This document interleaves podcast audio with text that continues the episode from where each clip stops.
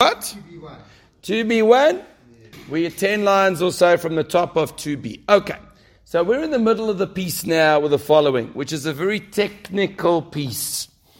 We're in the discussion now not regarding the regular case of Soita, when she gets warned and there is seclusion only and we don't know what happens.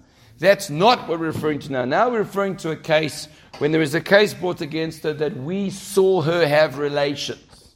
Someone saw her have relations, and if someone saw her have relations, she becomes Tama. We paskin that if one person, after warning and after seclusion, actually saw her, he went in with the seclusion, went inside and saw having fun and games, then she becomes forbidden, loses uksuva, has to get divorced, can't marry the man she was with, etc. And one witness is sufficient for that. That's a Mishnah later. That's what we inferred from our Mishnah. And we're looking as to where you see that in the Torah. Where do you see that in the Torah? Because normally one witness is only good to cause one to make a shvu, an oath. That's it. But over here, we said the svara logic called raglaim nadava, circumstantial evidence. Once she's already been warned not to be with a guy, and she goes in and secluded with a guy, and one of the witnesses who witnessed the seclusion goes in and says, I saw have relations, then we say, you know, when there's smoke, there's fire, there's too much against her over here. And the, the limud, the learning we had from the Torah was the Pasuk says, in the case of when she is accused of having relations, the aid ein ba. There isn't a witness against her. We explained what that means is there isn't. How many witnesses? Two. Because whenever the Torah says aid, it means two, unless it says aid echad. Because that's unnecessary. Why are you emphasizing? So here we're referring to a case when there weren't two witnesses against her, but there was one, and that's it. It asks her, but only if she's already had warning and she's already been secluded. Now, the Torah, now the Gemara challenged that understanding of the Torah. Because the Gemara says, you telling me that you've got a general principle throughout the five books of Moses, saying whenever it says the word aid, it means two. So therefore, the posuk over here means there isn't two, but there is one. And you telling me that's the only reason why I can learn over here that there was one witness who said I saw I have relations. If I wouldn't have that rule, I wouldn't be able to learn. So now, in typical Gemara style, we are playing what they call the devil's advocate. Right? Prove that to me. Maybe I could learn the posuk that way without bringing your superimposed rule that aid always means two. So the Gemara said, how else could you learn the posuk? So the Gemara answered, aid and bar means not that there isn't a witness there, but it means if I wouldn't have that general rule, I would say we don't trust one witness. That's what I would say. We don't trust one witness. Okay. Says the Gemara now. Ein neman bo. Right? If we wouldn't have had that rule, this is all in the hypothetical. If we didn't have the idea that 8 equals 2, so how would I learn the Pasuk? You're telling me I would learn the Pasuk that I wouldn't trust the one witness. Says the Gemara, a Naaman boy, you wouldn't trust him. Elamai by. So what do you need? Ad ikatre. Right? If you don't trust one witness, it means you always have to need two. But lishta kromine. If I would need two, the Torah doesn't have to tell me I don't trust the witness. Because it's a general throughout the Torah that we always need two witnesses. Let the pasuk be quiet. This is very important. We have a general principle in the Torah that you need two witnesses. Where do I know that? That we extrapolate that? It's something called the Gzeira Shavo. If I have the word that appears in this context and the same word that appears in a different context, what do I do? I drag the halachas of the one place to the other place. Now, what are the two contexts? So I'll read you what the Posuk says. Posuk says like this. Ki ish isha. If a man marries a woman, ubo'ala and he has relations with her. I'm reading from Psukim now. And she doesn't find favor in his eyes. He found in her a matter of immoralness, immorality, and the word dover is used. then he should write for her, sefer krisus, a get, give it into her hand, and sends her from the house. So we see over there when it comes to matters of Isser, of prohibition of immorality, the Pasuk uses the word dovar, a matter. Second context, in the context of money, al pi shnei edim, according to two witnesses, or al pi shloi or according to three witnesses, yokum dovar. The matter is established. Says the Gemara, that's the financial matter. Says the Gemara, we use the word davar by finances, and it means there's specifically two. And we use the word davar matter by matters of immorality. Just like by money we need two, so too by relations and immorality we need two. That's a general principle. So therefore, you can't tell me that if I didn't have my rule that aid equals two, when the Torah says aid, aid, aid, um, ein uh, neeman that we don't trust the witness, it's totally illogical to say that because we don't have to tell you, oh, guess what? You don't trust one guy. You never trust one guy to obligate the person. It's a rule in the Torah that we learn from Davar Davar, the Gzereshava, that we always require two witnesses. So, in other words, to put it simply, it has to be that aid means two Aid means two. We don't have two here, we've got one. And that's the understanding of the Pasuk, because there's no other understanding of the Pasuk that would make any sense. That's what we're holding at this stage. What we're doing is, it's a process of elimination. Says the Gemara, I'm not down yet. Right? You could have known something that we find with all witnesses in the Torah. You always require two witnesses. Says the Gemara, no. I have another suggestion. Itzrich. I'll tell you why over here. There would be a special reason if we wouldn't have the rule that eight is two. We'd have a special reason to teach you that we don't trust one witness. It's necessary because you might have thought like the Soita shine. You're right. Everywhere in the Torah I don't trust one. But by a Soita woman, I would trust one. Why? And this we spoke out. Because there's circumstantial evidence. I like how the Gemara puts it. The matter's got legs. You know that means the matter's got legs. Right? It means there, there, there's too much there's too much evidence already. He warned her. Venistero, and she was secluded. So therefore you should trust the one guy who comes and says, and I followed her into the room, and she was getting up to monkey business. Why? Because a woman's life is at stake. No, no, no. We would never kill her for one witness. Good point.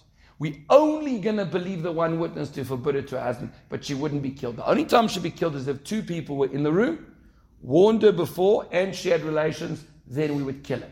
Otherwise, we would not kill her. We definitely not kill her with one witness. Very good point.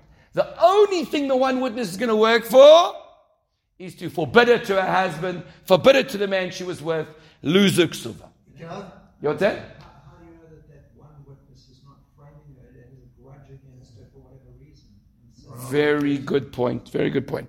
So the answer over here is the Pasuk is revealing to us that since she was warned in front of two, and she was secluded in front of two. And one of the witnesses who you trust on the seclusion, he was one of the two, followed her in, then we say that we trust. Only in that case. Because at the end of the day, there's so much evidence against her already. You're right. You're right. What Doc is really trying to push at, which is something that we're going to have to discuss later, is at the end of the day, there's nothing concrete. Yeah. Good even, point. even two could conspire. I mean, yes, but that but that's different yeah. because there we have a rule we trust to, and it makes sense. Good, good. So hang on to that because we're going to see later on. Please God, there's an interesting discussion. Is this really reasonable to assume that she did do it, or not? Hang on that. Yes. It seems like there's lots of people that are out in the room.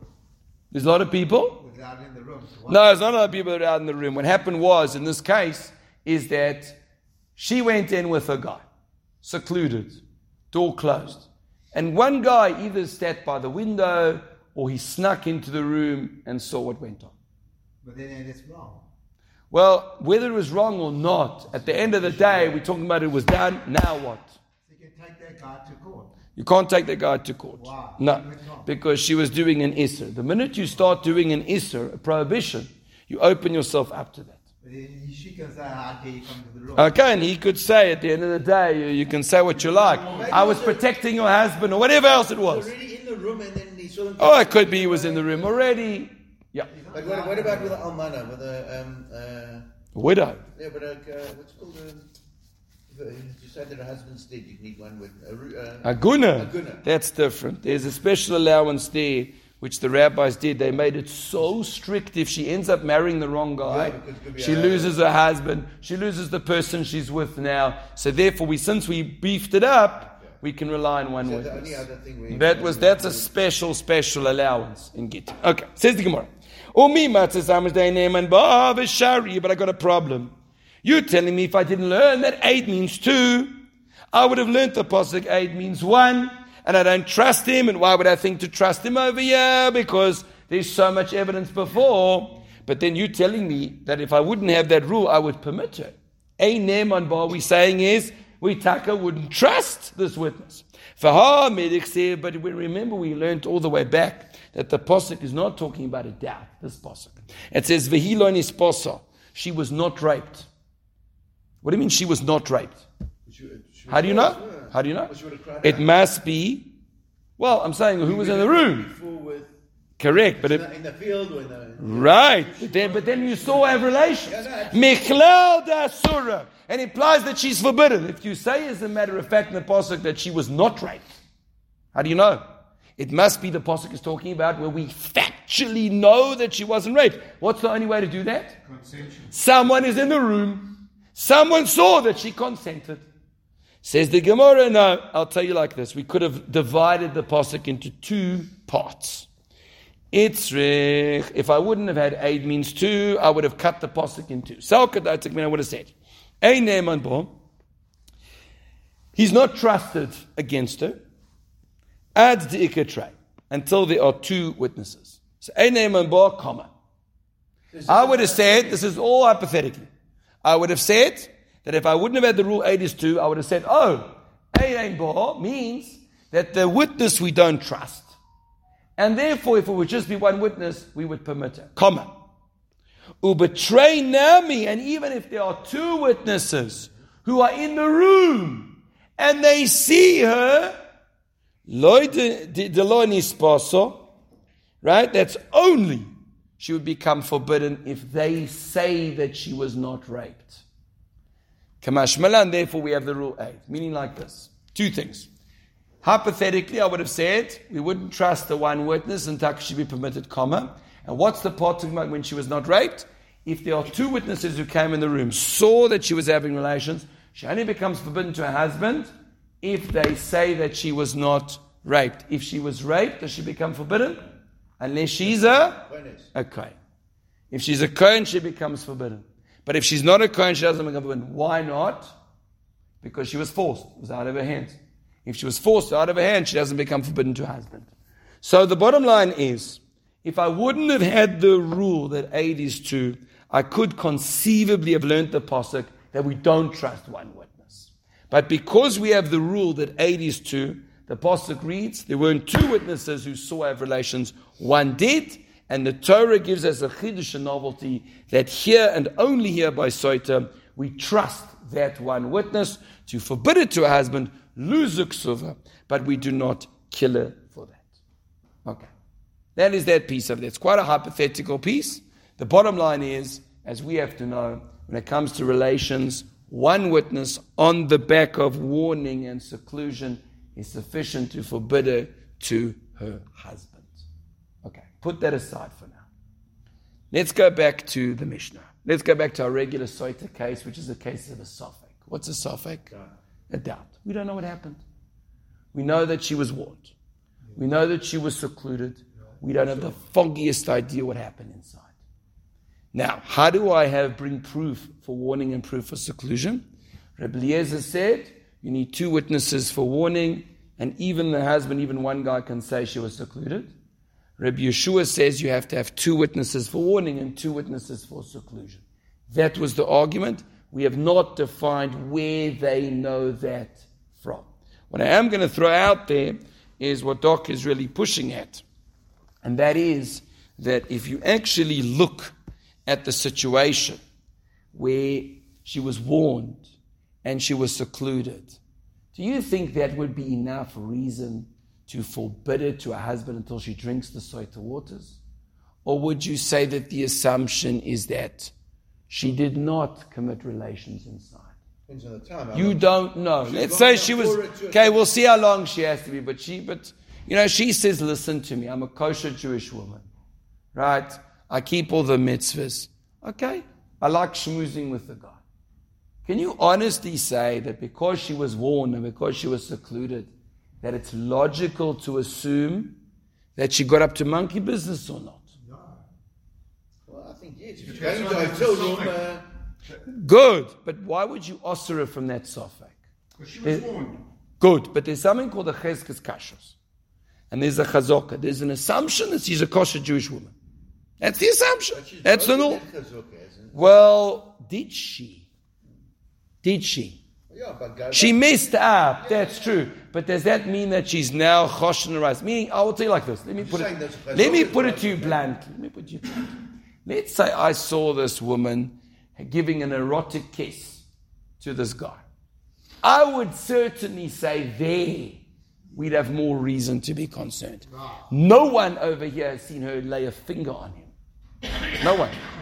You can't assume. So that's my question. That's the question. It's all in doubt, but for some reason or other, right, which touches on what you're getting at, we are going to assume that Shitaka got up to monkey business. I can assume. So that's what I'm asking. You can. She was warned, and she was secluded. Great rabbits and they're giving a smooch.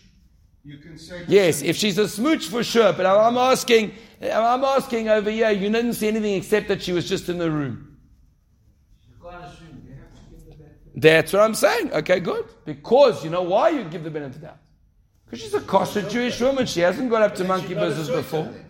So that's the thing. So somehow or other, by a soita, we take the negative approach. Why do we do that? I'm leaving that as a question. Don't say to me, how do we know? You got to think about it. Says the Gemara, little bit in. Says, yes. If, they, if, they have, if she's a soita and they have Yes. relations and that, everything falls away, doesn't it? Because that's why they need a Talmud Chacham to take her to escort her. No, no, no. At the end of the day, what do you mean everything falls away? If we've got proof she had relations, Yeah. then yes, everything No, no, falls no away. proof. Yeah, if we don't have proof, a soita. That's the point of whole. a soita woman is we don't know what happened, so she's got to drink, and the She has her drinking will. Before she drinks. That's Absolutely. Yeah, yeah. The minute she's secluded, she can't be with her husband. Okay. Says the Gemara, Rabbi Yehoshua, Memekan la bishnayim v'chulei. The argument between Rabbi Yehoshua and Rabbi Eliezer is when it comes to seclusion, do I need two witnesses to say she was secluded? Or even one? My time at Rabbi Yehoshua, where does Rabbi Yehoshua get it from? Amakra, the Pasuk says, right? Aid ein bo. There isn't a witness against her by the case of relations. Bo v'lo bekinoi. Bo v'lo bestira. Why did it say there isn't a witness against her? We emphasize there isn't a witness against her. Here, by relations, we trust one. But when it comes to anything else, we need to have two. Why? Because when it came to relations, it came on the back of warning and seclusion. Then we trust one. But for warning or seclusion, says Rabbi Yehoshua, you need to have two witnesses, like anything else in the Torah. Rabbi Eliezer says no. The only thing different is warning. Seclusion, you could rely on one person. Why? Why does Rabbi Eliezer say, when it comes to warning, you have to have two witnesses? You hear the husband say, you don't be alone with that man. When it comes to seclusion, Rabbi Eliezer deviates. And he says, no. Even if the husband or one guy comes along and says, I saw her go into the room and the door closed, we trust that. Why would we trust that? Yes. Why? Anyone got an idea? Why would we trust that? Why for seclusion, Dafka, would we trust that? Huh? So we're going to see that the Torah is going to compare seclusion to relations. Just like relations, you only need one. We're going to see that from a posuk, that for seclusion, you need one. Meaning, we're not going to use svara logic, we're going to use psukim. That's an important qualification we'll speak out. Okay. I have to stop there because I've got to head off to prayers.